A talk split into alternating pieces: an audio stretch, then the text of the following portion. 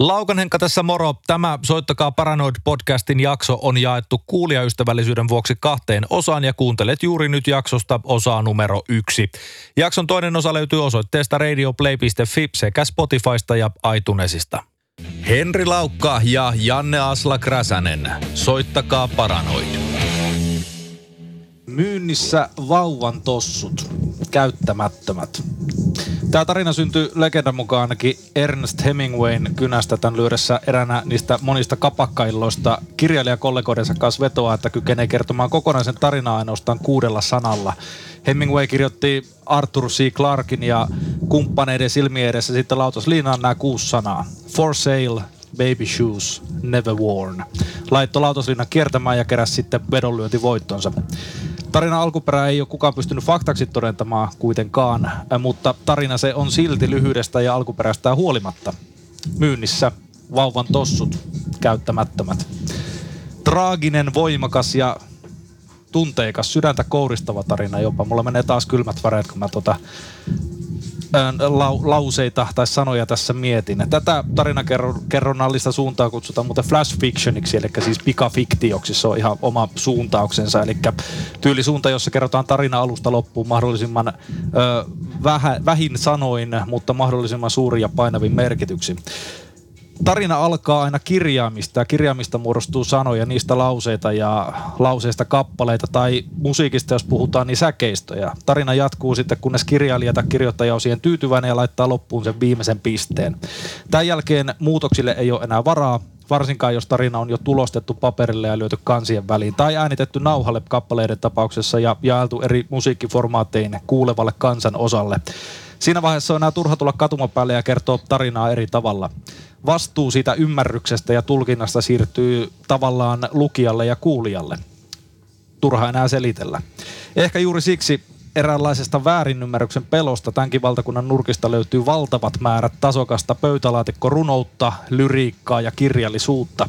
Ihmiset ei uskalla laittaa niitä hengen tuotoksia, jotka on hyvin henkilökohtaisia, pihalle ja muiden luettavaksi. Uskaltakaa ihmiset, kehdatkaa. Maailma kaipaa teidän tekstejä.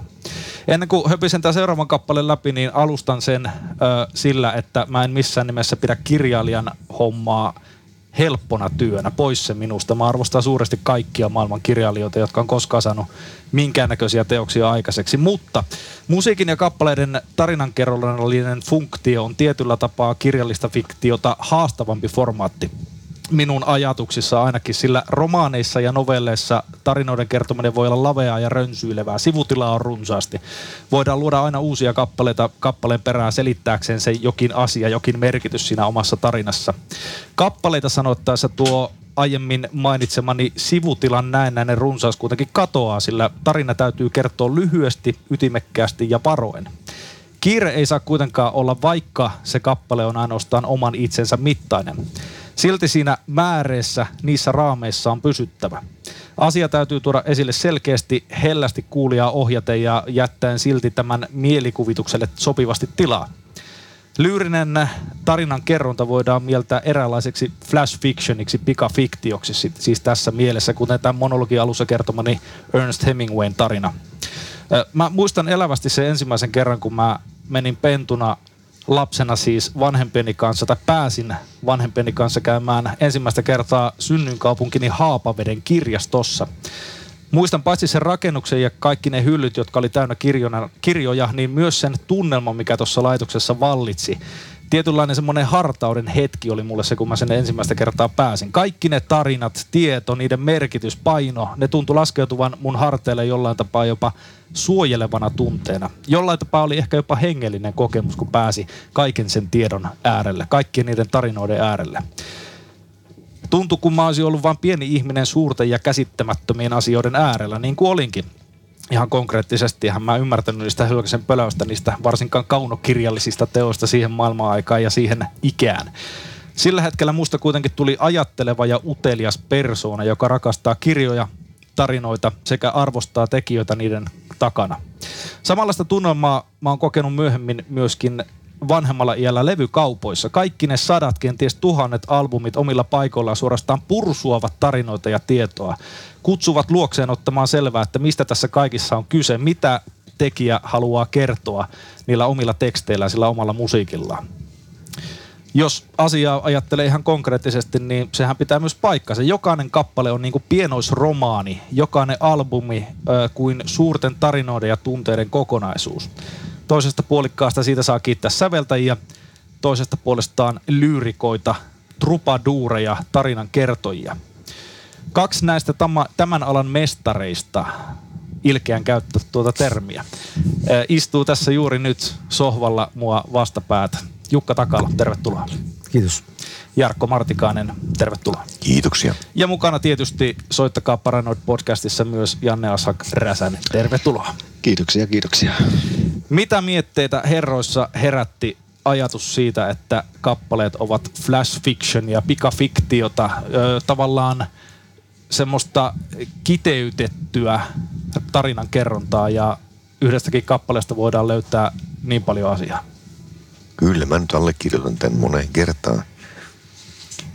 Nimenomaan siis se, mitä kuvailit, että tarvitsee kertoa kyllin paljon, mutta liian paljonhan ei saisi myöskään kertoa. Ja se, että pystyisi jättämään kaiken epäoleellisen pois, niin musiikkihan voi tietysti auttaa silloin, kun laulua tehdään siinä, että, että se voi viitata tiettyihin asioihin, joita ei sanoituksessa käsitellä konkreettisesti, mutta kyllä se lähtökohta on tosiaan aivan toisen tyyppinen kuin, kuin kirjan rakentaminen. Koska Jukkakin on ollut puuhaamassa kirjaa ihan niin kuin minäkin olen paria pyrkinyt parhaani mukaan tekemään – ja se on aivan toinen maailma. Rakentaa vaikka novelliakin esimerkiksi siis vain sanoilla.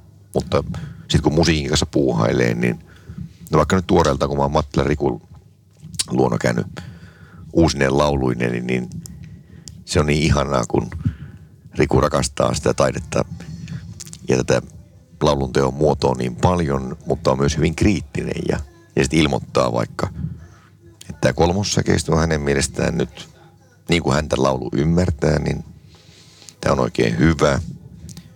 Kakkonen siinä ja siinä. Hänestä tuntuu vähän, että nyt tämä muoto vie miestä. Ja tämä ensimmäinen nyt on semmoinen, että mä en usko sua. Muoto vie miestä, se on aika semmoinen niin kuin tuota, musiikkiin tai tuommoiseen niin kuin, äh, pop-rock-musiikkiin niin kuin tuota, se on se sudenkoppa monesti tuossa. On, on. Mm. Ja nimenomaan siis se, että – ja tietenkin se ensimmäinen säkeistö, kun se ilmoitti ihan yksi kantaa, että, että mä en usko sua. Sitten mietti, että no, sit se varmaan täytyy rakentaa niin, että sä uskot mua. Ja, ja se vertaili sitä, että millaisia me ollaan persoonina ja miten hän kokee minut sen jonkun parinkymmenen vuoden otanan perusteella, mitä ollaan tunnettu. Ja silloin tullaan nimenomaan juuri tähän kysymykseen, että, että ei saisi oikeastaan kuitenkaan, vaikka – tavoite olisi jotenkin olla vaikka rentoutuneempi kuin mä oikeasti olen, niin sitten se, se falskaaminen alkaa haisemaan kuitenkin. Se raato haisee aika kauas. Ja sen ymmärtää ihminen, joka rakastaa sitä taidetta ja, ja tahtoo sille parasta. Ja sitten varsinkin se, että niin kuin sä sanoisit, että kakkossäkeistöstä, että, että anna enemmän. Anna, sä annat liian vähän, anna enemmän. ja sitten mä menen kotiin kiltisti ja teen lisää töitä ja menen pari viikon päästä uudestaan. Ja sitten no niin, kato nyt, nyt tämä on, niin se, nyt, nyt, nyt tää on sitä, mitä mä oletan sulta. Että. Hmm. Ja, ja tämä on hyvin tärkeää, koska mehän tullaan sitten, kun puhutaan kirjallisuusvertauksin alustuksen perusteella, niin tullaan samaan asiaan kuin kustannustoimittajan kanssa. Joo, se on hyvin samantyyppistä hommaa. Oh. Joo. Ja likellä etenkin, kun Joo. on paljon naisia duunissa, niin se on ihanaa, kun he on niin pedantteja ja eivät itse asiassa päästä kovin helpolla. Ja silloin kun itseä vähän jo laiskottas ja ajattelee, että kai se nyt on siinä. Niin sitten joku Sarastin Krista tai Vuoman Stella ilmoittaa, että ei, tämä nyt likimainkaan. Tuleeko siinä semmoinen kapinafiilis, että, että tuota, sä haluaisit sanoa, että ei kun kyllä se on siinä, mutta... Totta kai tulee, mutta, mutta eihän meidän kannata siis... Mun mielestä kaikkein ihanin verrokki koko tälle hulluudelle on Cohenin, Leonard Cohenin – vanhojen päivien haastattelu, hän oli yli 70 pitkälti ja selitti sitä elämäänsä, että, että hän nykyään elää niin kuin luostarissa, missä hän oli ollut monta vuotta hetkeä aiemmin. Että aamulla viideltä on herätys, hän meditoi, ruokailee vähän, alkaa kirjoittaa. Sitten saapuu päivätauko, hän ruokailee, käy koiran kanssa vähän kävelyllä, palaa kirjoittamaan, tulee ilta, hän meditoi, menee nukkumaan. Sitten on seuraava aamu, jossa tämä kaikki toistuu. Ja jos ei ole kiertuetta tai levytystä, niin tämä koskee myös lauantai- ja sunnuntaipäiviä. Ja Kuulostaa haast... Päätalolta. Joo, joo. Ja haastelija sitten ihmetteli, että, että kun näin paljon töitä tekee ja levyjä kuitenkin ilmestyy vaan vaikka kerran viidessä vuodessa, että saa vaikka kerran viidessä vuodessa kymmenen kappaletta tehtyä. Ja sitten sanoo, että it seems like a really hard work. Niin se Cohenin vastaus oli mainio, että why shouldn't my work be hard? ja tavallaan just se, että kun haluaa siihen päämäärään niin raivokkaasti, niin kuin Leonard oli, oli nimenomaan se, että hän ymmärsi omat rajoitteensa liiankin hyvin. Että hän koki, että hän on niin huono laulaja ja hän yrittää kompensoida laula, laulamalla sydämestään käsin ja niin edelleen. Mutta kuitenkin se päämäärä oli niin selkeä ja hän ajatteli, että hän on runoilija, hän on lauluntekijä. Tämä on hänen elämän tehtävänsä. Ja sitten täytyy vaan tehdä paljon töitä. Jos on se, ainakin itsellä on sellainen havainto, että se niin oikean sävyn löytäminen just siihen, että tietenkin välillä että kirjoittaa säkeistö uudestaan kokonaan, mutta että just joku hyvin pieni asia, että mikä se joku sävy, mihin itse uskoo sitten, että mm. niin se on, niinku, se, se on niinku työlästä. Saattaa vielä, niinku, oliko se nyt Juisella yhdeksän vuotta mennyt Musta aurinko nousee kappaleen tekstin tekemiseen, muistan, muistan kuuleeni joskus. Joo, joo. Mutta, mutta kysymys on nimenomaan siitä, että, että jos näkee sen päiväunen, mm. Missä se laulu tavallaan esittää hahmonsa, ja sen jälkeen kun sitä pyrkii muotoilemaan siihen asuun, minkä tuntis oikeaksi, niin joskus se vie kaksi päivää multa tai yhden päivän, ja toisinaan se vie vuosikausia. Mm. Ja kyllä mä oon nyt yrittänyt miettiä sitä paljon, että mitä mä oon tehnyt aiemmin väärin, niin, niin että kärsivällisyyden hyvettä mä oon miettinyt paljon, että pitää joskus olla kärsivällinen, että se laulu ei tavallaan pakolla valmistu. Että se on niin ihmissuhteetkin, että jos yrittää runnoa toista mm. johonkin nurkkaan ja asettaa häntä alisteiseksi itselleen, niin eihän sitä hyvää seuraa. Mm. Ja, ja täytyy tavallaan vaan antaa ajan kulua, jotta saapuu se oikea aika tehdä joku laulu. Ja, ja silloin kun se alitajunta työskentelee enimmillään vuosikausia, niin, niin sit se voi olla hyvinkin helppoa tehdä se, minkä haluaa tehdä, mutta, mutta sit, jos sen se, idean se, saa se niin näkee, nyt. niin sitten siinä, että ah, tässä se onkin. Niin nimenomaan. Mm. Mutta, mutta nime, just se toinen vaihtoehto on se, että, että saa sen idean ja haluaa edes heti sen ole, olevan jotenkin upeasti muodossaan ja se olisi oikea pulssi ja siinä olisi joku tietty melodiikka ja tietty harmonia ja sanat juuri oikeilla paikoillaan ja ne tietyllä tavalla täsmentäisi toinen toisiaan ja loisi jonkun rikkaan kokonaisuuden, niin, niin siinä voi tuhota kaiken sen, mikä kuitenkin ideatasolla on niin hyvää. Ja mä en oikein näe tätä ikään kuin nopeitten voittojen alana tätä laulun, laulun tekoa, ei millään muotoa. Sitähän on niin tyhmä valinta, kun mä oon miettinyt vaikka vanhempien, jotka oli kuitenkin porvarillisissa lääkäriammateissa, niin mitään tyhmempää ei tulonsaannillisesti voi tehdä, kuin heittäytyä näihin hommiin. Mutta juuri se kiteytys vielä, että joka oli laitettu Hemingwayn elämää koskemaan, ja voi pitää paikkansakin. Mielenkiintoinen juttu. Suomessa se on vain neljä sanaa. Laskin sen. Niin kyllähän nimenomaan siis vaikka tässä kaupungissa nykyään vaikuttava Läjä Äijälä, joka oli mun, mun lapsuuteni tärkein moottori laulun teolle, tai onko tämä se, se tämä Aisapari Tiimo, joka teki ne upeat riffit ja, ja Läjä, joka sitten sanotti terveiden käsien laulut ja, ja huussit sillä hylje, hyljestailillaan upeasti, niin, niin, tota, niin kyllä ne lyhimmät tekstit, että kun on vaikka Helsinki munaa, on säkeistö ja kertoo se vapaa Pohjola ja toinen säkeistö, onko enää mitään järkeä ja vapaa Pohjola, niin että näin ytimekkäästi voidaan kertoa se tunnetila ja, ja, ja se Kau, kauan ennen Twittereitä. kauan ennen Twittereitä nimenomaan. Alussa oli Suo, Kuokka ja Jussi. Sitten soitettiin Paranoid. Tota, sä tuossa sivusit jo vähän, vähän äh, tavallaan menneisyyttä, että kun vanhemmat oli porvarillisia lääkäreitä ja valitsit laulu, lauluntekijäuraa itse, niin Eihän ne välttämättä porvarillisia olleet, vaan tuota, kenties toista laitaa. No joo, oli, oli ne ajattelivat, ajattelivat vasemmistolaisesti, mutta, Joo, joo, mutta, mutta kuitenkin mutta, mutta heillä oli jär, ikään kuin järkevä valinta molemmilla. Joo, joo, okei. Kunhan Siis he- se, he mutta mä, ei totta kai herjääminen on hyvä. Ja me ajattelen lähinnä siis sitä, että, että se, oli, se oli järkevien ihmisten valinta. Hmm. Ja, ja minun ja Jukan valinta ja, te, ja ehkä teidänkin valinta, ne Aslakin nyt ainakin, niin Joo, on, on tavallaan täysin järjetön tietenkin. Mutta mä oon usein puhunut tästä isäni kanssa, joka rakastaa taiteita. Ja hän on yksi kantaa sitä mieltä, että mikään ei ole niin tärkeää ihmisten elämässä kuin taide. Että ihminen ei vaan selviä täällä järjissään ilman taiteita. Ja että hän on hyvillään siitä, että minä en ku- kuunnellut häntä enkä äitiä. Joo. Vaikka hän aikoinaan sitä kärsi ja pelkäs, että poika päätyy tekemään markan keikkaa. se oli klassinen lause, mutta, mutta, tota, mutta just se, että kun mä oon pärjännyt, niin nyt se on ylpeä, kun se käy täällä Oulussa uimassa ja punttisalilla tuolla ja sitten uimahallin saunassa.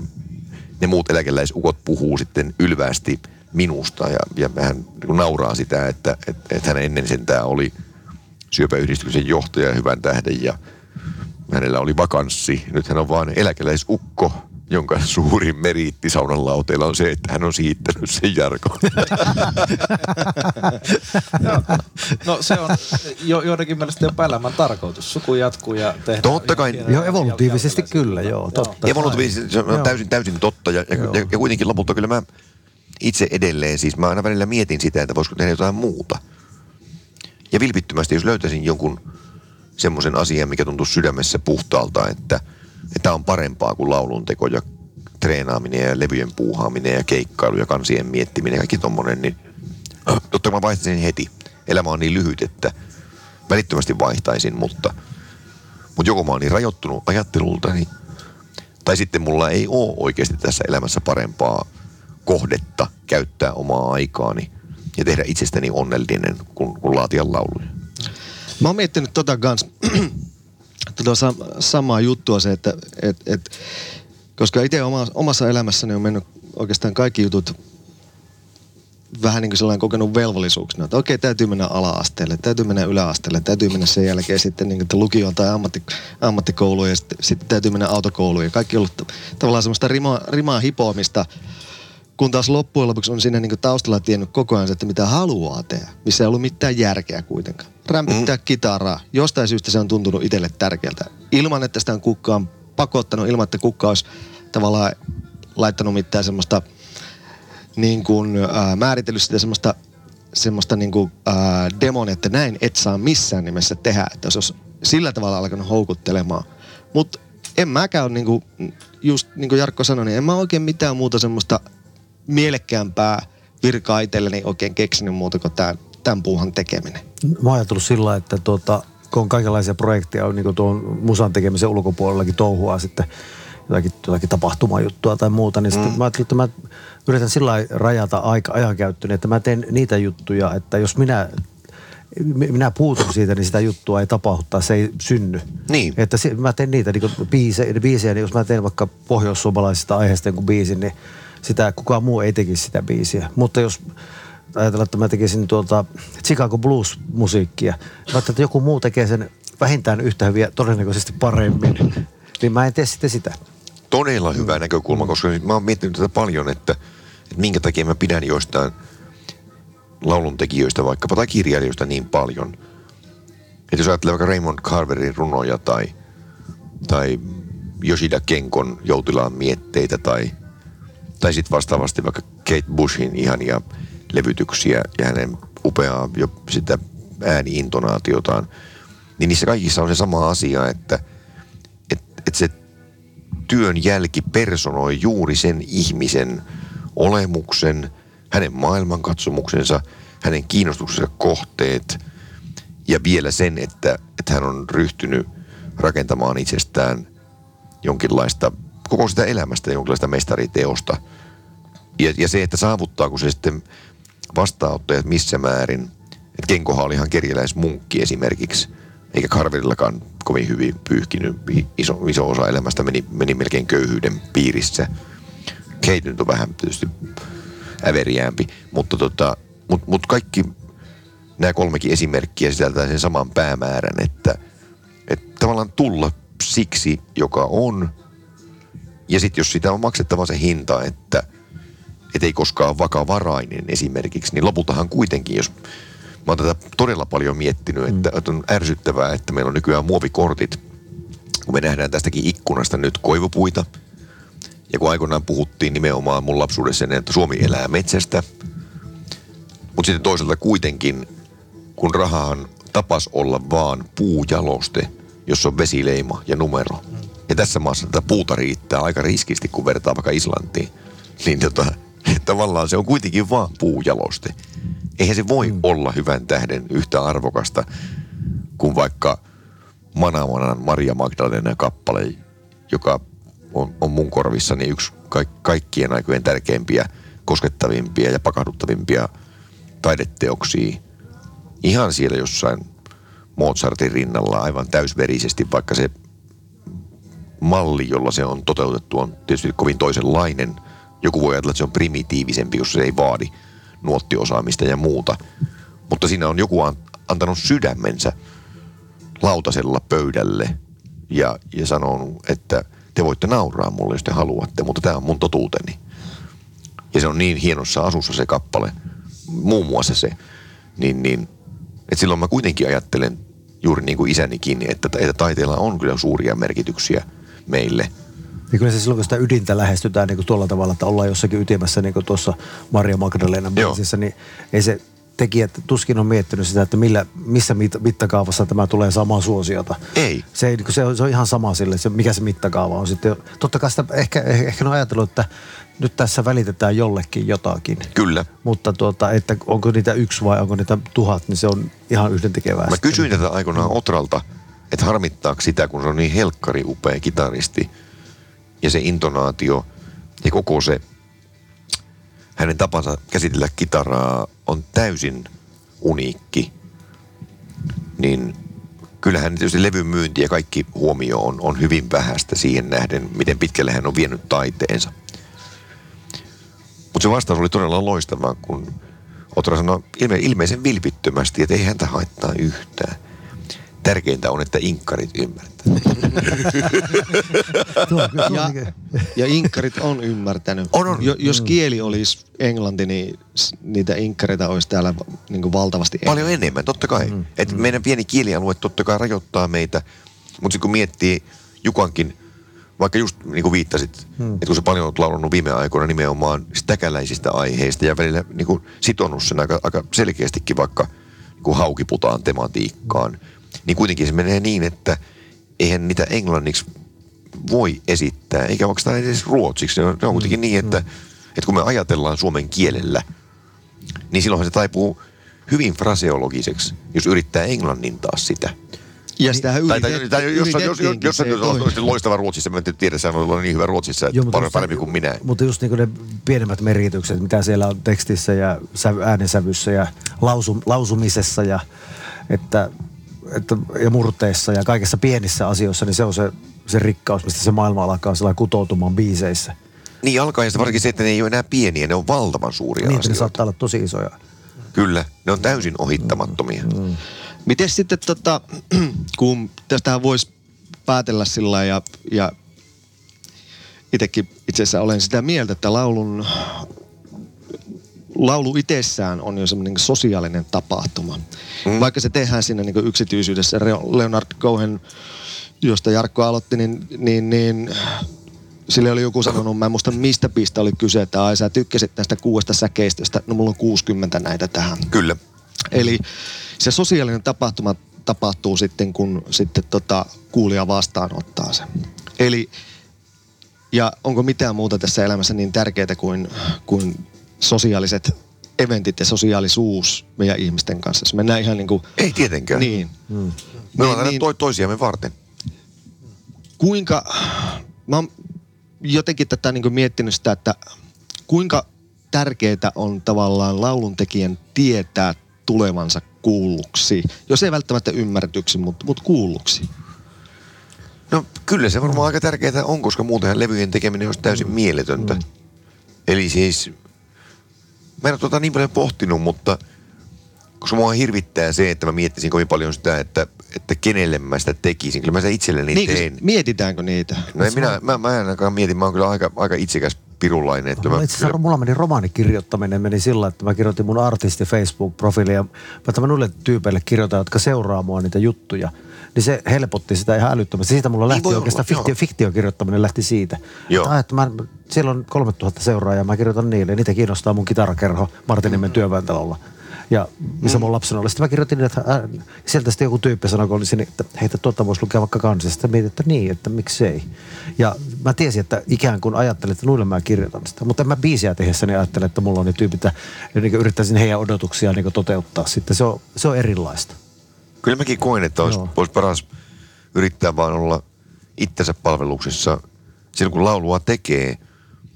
Mutta sitten varsinkin, kun säkin oot paljon tehnyt solokeikkoja, niin kuin minäkin, niin niin etenkin niissä puitteissa mä ajattelen, että siinä olisi kuitenkin tärkeää tavallaan viihdyttää. Että, mm. että siinä on aika selkeä ero, että kun mä kirjoitan ja sävellän, niin silloin kukaan muu ei saa mun kynäni kuljettaa.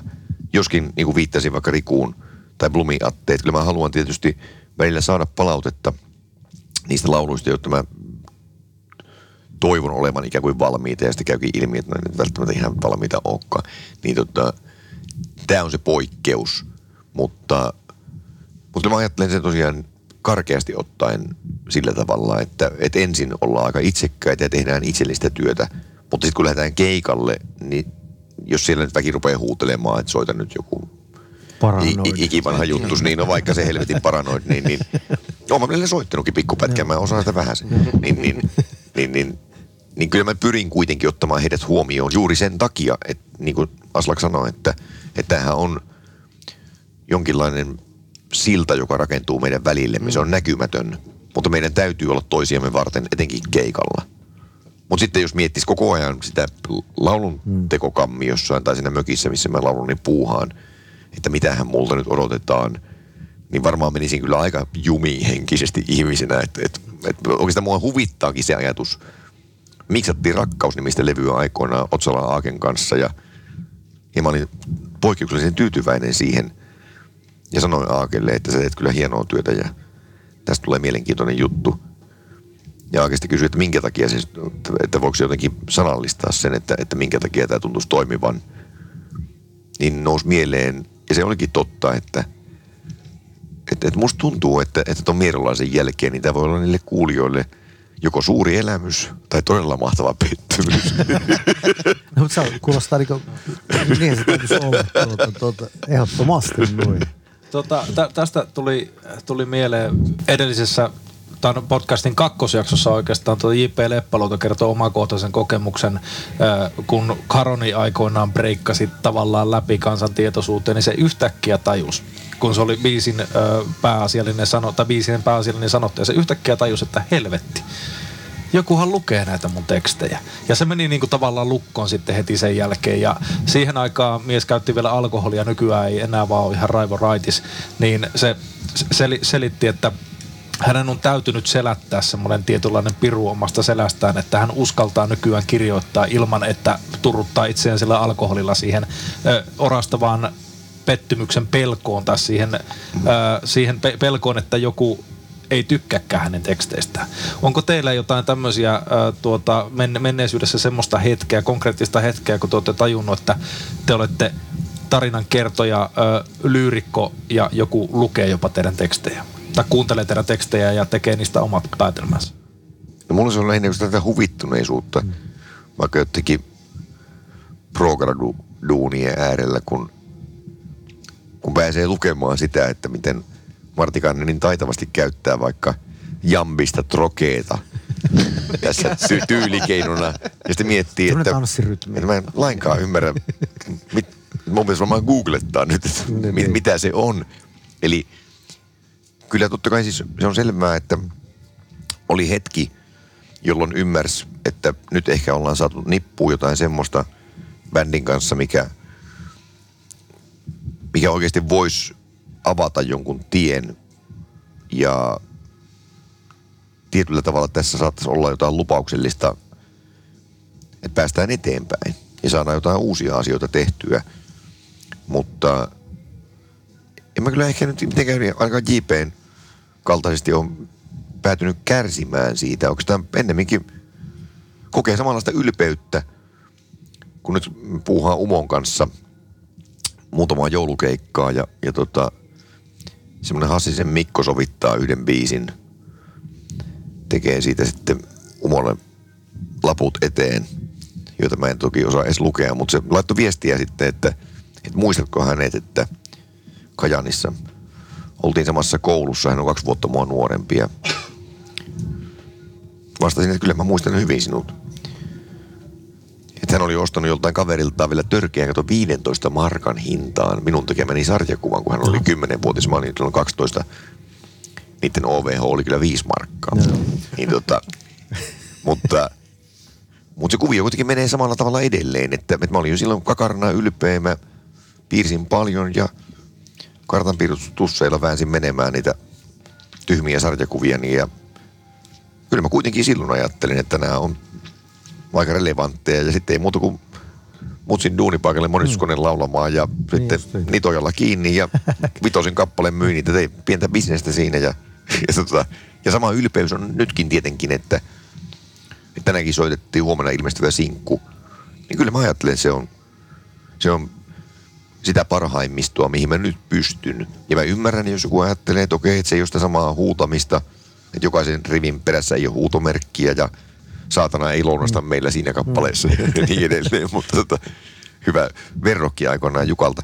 Mutta tota, mut kuitenkin niin se idea on edelleen sama, että mä, sisäinen lapsi elää ja, ja jos se saa jotain semmoista nippua, minkä äärellä voi kokea ylpeyden tunteita, niin, niin en mä pohdi sitä, että joku ajattelee, että se on täyttä paskaa. Tietenkin ajattelee. Sen pitääkin mennä niin, että, että ne, jotka pitää mun aikaansaamista lauluista, niin samoista syistä joku toinen ryhmä ajattelee, että mitä helvettiä, että vieläkö se elää tuolla, miten tämä on mahdollista.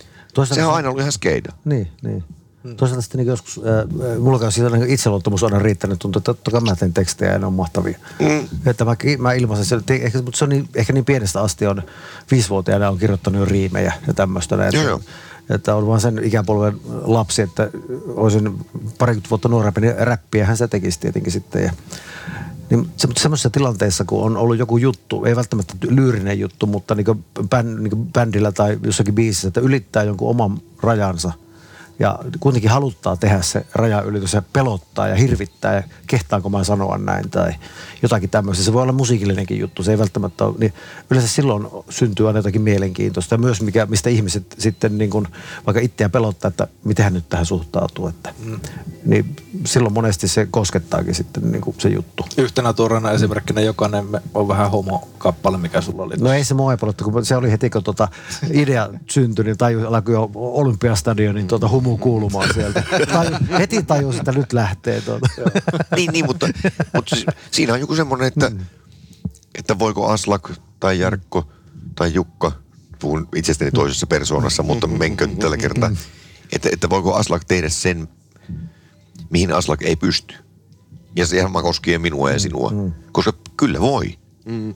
Se vaatii vaan tietyn jonkun autoreisen hetken ja jonkun oivalluksen, että vaikka osaamaton laittaa pianosta jotakin liikkeelle ja tajuaa, että nyt nimittäin mm. täältä tulee. Ja siis mä toivoisin, että ylipäänsä ihmiset työelämässä vois kokea samanlaisia asioita kuin itse. Koska mä oon sitä monille, kun tässä viitekehyksessä on kuitenkin se ongelma, että monille vaikka alkoholin käyttö tai päihteet ylipäänsä voi muotoutua taakaksi. Että ne ei olekaan enää vaan siis semmoisen – innostuneen elämän hetken hienon noste, mikä syventää jotain onnen tunnetta, vaan niille yritetään hukuttaa murheita, niin on yrittänyt jankuttaa sitä, että ettei ne pitäisi löytää samantyyppinen asia kuin mulla vaikka piirtäminen tai maalaaminen tai puutyöt tai etenkin laulunteko tai kirjoittaminen, että te saisitte sen kännin selvinpäin. Niinpä. Se on ihan mahdollista päästä känniin selvinpäin, mutta – Kuulostaa jos... hyvältä sloganilta biisiin. Joo, joo, mm, mutta mut, mm, mut niin se menee. Mm, mm. Ja, ja, ja kuitenkin kun mä tiedän monista kavereista niin, että ne kokee, että heidän on pakko jatkaa työssä, jota he ovat inhoneet vaikka seitsemän vuotta. Yhdellekin kaverille sanoin just tuoreeltaan, että ei sun ole mikään pakko. Mutta susta tuntuu siltä, kun on asuntolainen ja pieniä muksuja. Missiä tarvii oikein hyvää miestä. Soita siellä paranoita. Tuossa tota, tuli mieleen Doobie Brothers kaikesta niin kuin, juttelusta yhtäkkiä. Niin, tota, niillä, niillä on semmoinen kappale vai levy nimeltä once, What Were Once Vices Have Become Habits. Ja tämä on varmaan, tota, tää on toki mennyt jonnekin 70-luvun puoleen väliin täällä. Eli ne jutut, mitkä joskus oli semmoisia tavallaan niin motivaattoreita tai semmoisia, niin ajateltiin, että näiden, näiden avulla niin päästään johonkin, onkin sitten tullut semmoisia tavallaan, että ni- niiden vangiksi on jäänyt. Ja mulla ei niinku jotenkin se niinku lapsenomainen leikkimielisyys ja, ja semmoinen niinku itsensä hauskuttaminen, semmoinen niinku, tavallaan niinku sketsien piirteä, joka hihittelee omille vitseilleen. Mä olen aina tehnyt lauluja tavallaan sillä, sillä tavalla. Joo. Ja en tiedä, tuleeko se jatkumaan sillä, sillä lailla, mutta, mutta se perusidea on siinä. Viihdytän itseäni, koska saan tästä jotain, jotain semmoista tyydytystä, että vaikka tätä ei kukaan kuulisi, vaikka tätä laulua ei koskaan esitettäisi, vaikka tästä ei tulisi levyä, niin tämä ainutlaatuinen tyydytys siinä, että kun mä saan tehdä tätä, tämä tekemisen niin kuin, niin kuin nautinto ja plus sitten sen niin kuin valmiin, tavallaan omasta mielestään valmiin tekeleen sitten semmoinen hetkellinen ihast- ihastelu on jotenkin ainutlaatuinen juttu, mitä ei voi, ei voi mihinkään päihteisiin, ei voi mihinkään seksuaalisuuteen verrata. Se on vaan jotain semmoista, mitä, mi, mist, mi, minkä tota, tämmöinen niin ä, taiteellisen sisällön tuottaja niin ymmärtää. Et, et, et, et, et, mä, mä luulen, että tekin varmaan tekisitte ehkä, tai tekisitte lauluja sillain, jos niitä ei tarvitsisi esittää kellekään. Tai Totta levyttää. kai, koska siis toi mitä kuvailit juuri, niin silloinhan ihminen on Jumala. Mm. Hän luo. Ja, ja lopulta kuitenkin toi, että, että kieltämättä siis laulun teko, sitten vielä se, että jos, niin kuin teilläkin on, mä, ennen kuin alettiin äänittämään, niin, niin tuli Aslakin main- maininneeksi mm. nimenomaan sen, että, että aika usein tulee kuunneltua se heidän hermoromahduskappaleensa. Siinä on mainio, just kun lapset vastaa, kun hän, hän huutaa, että no vituttaako. Ja, ja, että siinä on tavallaan se tiettyä rääviyttä, mikä viehättää mua. Ja samallahan kappale on kuitenkin hyvin tavallaan jotakin vuolas, edustaa semmoista 70-lukulaistakin runsautta. The Who mulle yleensä mm. tulee aika usein mieleen ruotomielen musasta. Mm. Niin, niin. Ja se, että vaikka se Viinamäen jake aina jaksaa toistaa meidän miksaa ja että et ruotomieli on, on aliarvostettu bändi ja että, että jos ne olisi helsinkiläinen bändi, niin silloin kun niille olisi kaikki paljon helpompaa. No ehkä näin. Mutta lopulta taas toisaalta Raatikainen aikoinaan joskus nelivitosessa kun istuttiin, niin mietti sitä, että entä jos he olisi syntynytkin vaikka Los Angelesiin. Sitten mä sanoin, että no, no mitäs sitten, että surffaisitte siellä, että, että eihän- eihän radiopuhelimia voi syntyä Los Angelesiin. Ei se ole mahdollista. Että, Näin se valitettavasti asiat on kuitenkin hyvin, hyvin rajallisia. Ja, ja taide, vähän niin kuin Uta Järvi synnytti hmm. Pirkot. Hmm. Että kolme ukkoa jurottaa keskenään, kun ketään muita soittokavereita oo, lantsarit paskassa ja miettii, että pakko kai tässä ruveta soittamaan, kun ei mitään muutakaan hmm. elämäänsä keksi. Ja sitten kun sen ymmärtää sen onnen, että mehän saadaan tämä Matti Mätä ja SS hmm. jotenkin liikkeelle ja saadaan kuuma keikka nyt Pääsee Oulun pohjakartanoon keikalle. on, on ollut Moikartalon keikalle, niin, niin, niin nämä on niitä asioita, että, että sivustakatsoja hän välttämättä ei voi ymmärtää niiden arvoa ja suuruutta mm. tietenkään ja miettii tosiaan, että, että mitä noi oikein hourii, eikä ne ole kasvanut aikuisiksi. Mutta kyllä tosiaan siis ne, jotka varsinkin tekevät, niin kaikki kyllä tunnistavat ne samat elementit. Ja, ja etenkin ton, että mullakin on julkaisemat meidän biisejä paljon. Jossain vaiheessa joku kysyy aika tuoreeltakin sitä, että, että olisiko antaa pöytälaatikosta. Mutta ei siinä ole mitään tolkkuu antaa pöytälaatikosta semmoista, minkä on sinne laittanut syystä. Että on yrittänyt parhaansa ja todennut, että no, tämä nyt on vähän tällainen. Ja vaikka nyt on listassa vaikka 50, niin eihän niiden ulos luovuttaminen, saati levyttäminen jälkiviisasti ainakaan minua palvele millään tavalla. Mutta ne oli tärkeää, että kuitenkin tehdä. Juuri niin kuin sanoit, että mä koin ihan samalla tavalla, että et, et se laulu on kuitenkin tärkeä tehdä, eikä se ole mitään hukkaa heitettyä aikaa. Ei todella. Mm. Tota, sä heitit aika hyvän pointin tuossa siitä, että ei ä, radiopuhelimia ei olisi olemassa, jos jätkäs, jätkät olisi syntynyt Losissa. Ei Losista voisi tulla En mä radiopuhelimia usko. kaltaista bändiä. Niin kuinka paljon teillä, kummallakin teistä, Jukalla vaikka, mm. niin tota se, että Haukiputaalta jätkät on ponkassu maailmalla, niin kuinka paljon Haukipudas on vaikuttanut siihen a- a- aikoina Agnestikki ja tuohon nykyiseen Jukka Takaloon, joka on tehnyt levy muun muassa nimeltään Suomen kuningas? Mm. No tota, itse asiassa Haukipudassa on sillä, että Latvalehto, joka, joka kanssa Agnestikkiä niin kun biisit tehtiin ja näin oltiin moottoreina siinä, niin hän saapui seiskaluokalle Ruotsista meidän luokalle. Ja mä olin itse ollut lapsena niin kuin kolme ja puoli vuoteksi asunut Ruotsissa, mutta niin kuin mä syntynytkin Ruotsissa. Eli me oli molemmat oltiin niin kuin Ruotsin siirtolaisia ja sitä kautta poppareita omasta mielestämme. ja sitten kun äh, ruvettiin bändi touhuja, että me leikittiin ensin bändiä koulun fysiikan varastossa ja tehtiin niin kuin suoraan C-kasetille äänitettiin levyjä tuota, tekemättä biisejä etukäteen, vaan ne sanat syntyi samalla. Ja joskus kuunneltiin niitä, että nämä on kovia. Että se oli kuitenkin sitten, kun ruvettiin tekemään niin oikeasti joku keikka tehtiin niistä biiseistä, niin, ja sitten ruvettiin tekemään biisiä, niin puolet oli aika poppia, puolet oli HCtä silloin. Ja tuota, piti niin tehdä valinta jossakin vaiheessa. Ja radiopuhelimet oli silloin jo olemassa ja se oli niin helvetin kova. Ja, ja Oulussa oli tämä meteliskene oli silloin vallalla. Ja sitten näitä on aika monta, jotka matkii radiopuhelimia, että että meillä, meillä niin periaatteessa se nätti poppi syntyi vastareaktiona sille Oulun me- meteliskeneelle sitten. Siinä vaiheessa me päädyttiin, että me heitettiin HC vittuun ja ruvettiin soittaa nättejä poppeja pelkästään. Ja sitten me perusteltiin itsellemme, että me ollaan tota, Ruotsissa vartuttu, että se on sieltä tullut meille se pop sitten. Ja tietenkin Haukipudas on tuossa kaupungin vieressä. Onhan siellä se, että Kiimikijoen jäällä talvi-iltaa vietetään 20 asteen pakkasessa ja pimeässä vielä siinä jäällä ja juo siellä viinaa. Niin Oi herra Jumala, tuo mielikuva. Ettäkö mitään muuta paikkaa keksinyt? no, sinne jäälle seisoskelemaan. Mutta kun miettii, Oranssia kiiluja tupakasta näkyy kuitenkin. Joo, joo. Kun miettii sitä, että miten Ruotsi kuitenkin siis hmm. on esimerkillinen. Se on edelleen tällä haavaa, sillä on loistava määrä pop- ja rockbändejä, jotka saavuttaa koko kansan tietoisuuden. Meillä yhtäkkiä on jämähdetty semmoiseen vähän niin kuin moderniin EDM ja jonkinlaiseen hmm. iskelmällistettyyn konemusiikkiin, jolla on näennäisesti joku rap-leima, mutta, mutta se on oikeasti iskelmää. Mutta se on ymmärrettävää sen takia, että me ollaan aina oltu vähän yhden totuuden maa. Ja sitten kun miettii sitä, mä, se valkeni mulle yhtäkkiä, kun mäkin olen aikuisena, aikuisena ymmärtänyt ryhtyä arvostamaan Abban suurimpia teoksia, että, että silloin kun meillä oli tosiaan ihan äänikuvana vaan Danin ja Armin tahdon olla sulle hyvin hellä, niin Abballa oli sitten joku Chiquitita esimerkiksi. Se on paha laittaa ne peräkkäin soimaan ja tajuta, että kun kaikki on ihan eri tavalla siellä. Ja toi on ollut todella loogista toi, että ette lähde polkemaan sitä samaa uraa, jota kuitenkin täällä paisko menemään, niin kuin Faf B ja sitten Blue, Ja Peggy Sue and the Revolution monta, monta from bändiä, jotka ei ja- koskaan tehnyt levyjäkään. joita sekin totta kai. Niin, että se oli sitten niin kuin kaikki soitti Joo, joo. Se, semmoista silloin. Mä oon täysin. Joo.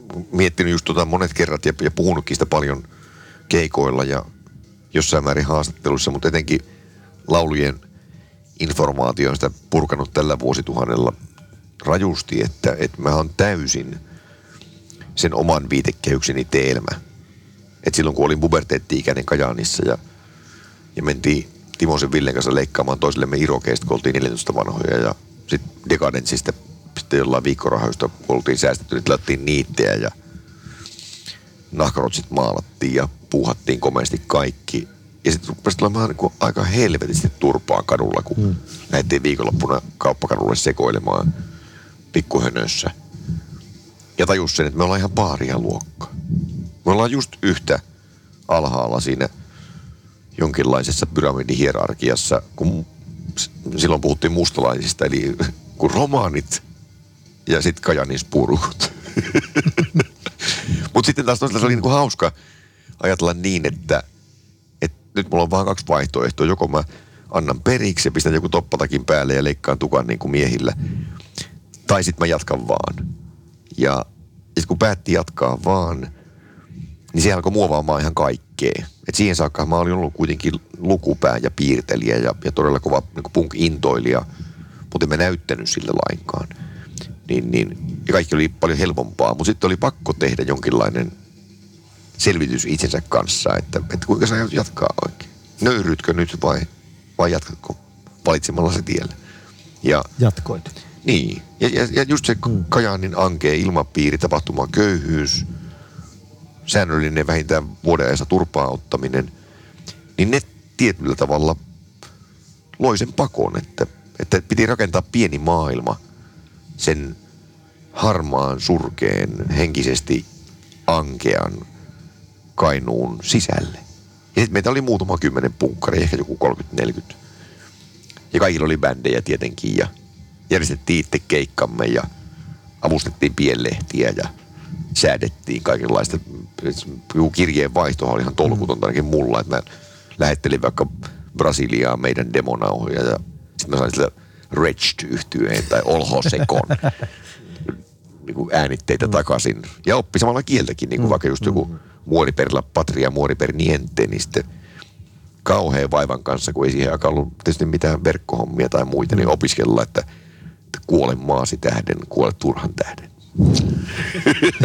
Mäkin mutta itse asiassa kuunneltiin, tota, kun Latvalet oli siellä niin 13 vuoteeksi asu Ruotsissa ja oli jo silloin Ebba Gröni ja Imperitin sinkut ja levyt silloin oli mukana, kun se tuli siellä. Joo. Me kuunneltiin Bummen ohjelmaa, joka siis Ruotsin radio kuuluu Haukiputaalla sillä lailla siellä, kun säätää ihan niin kuin FM-radiona. Okei. Niin kuunneltiin, se hän äänitti C-kasetille sitten.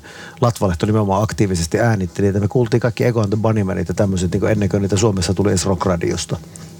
Että sillä, sillä lailla tuota, ikään kuin Radio Luxemburg-tunnelma oli Just siinä, ajattelin tuota. sanoa, että teidän niin piraattiradio siellä. Janne Aslakki ja Laukan Henkka. Soittakaa Paranoid. Se on Lauka Henkka tässä terve. Kuuntelit juuri tästä Soittakaa Paranoid-podcastin jaksosta osan numero yksi. Jakso on kaksiosainen ja toinen osa löytyy osoitteesta radioplay.fi sekä Spotifysta ja iTunesista.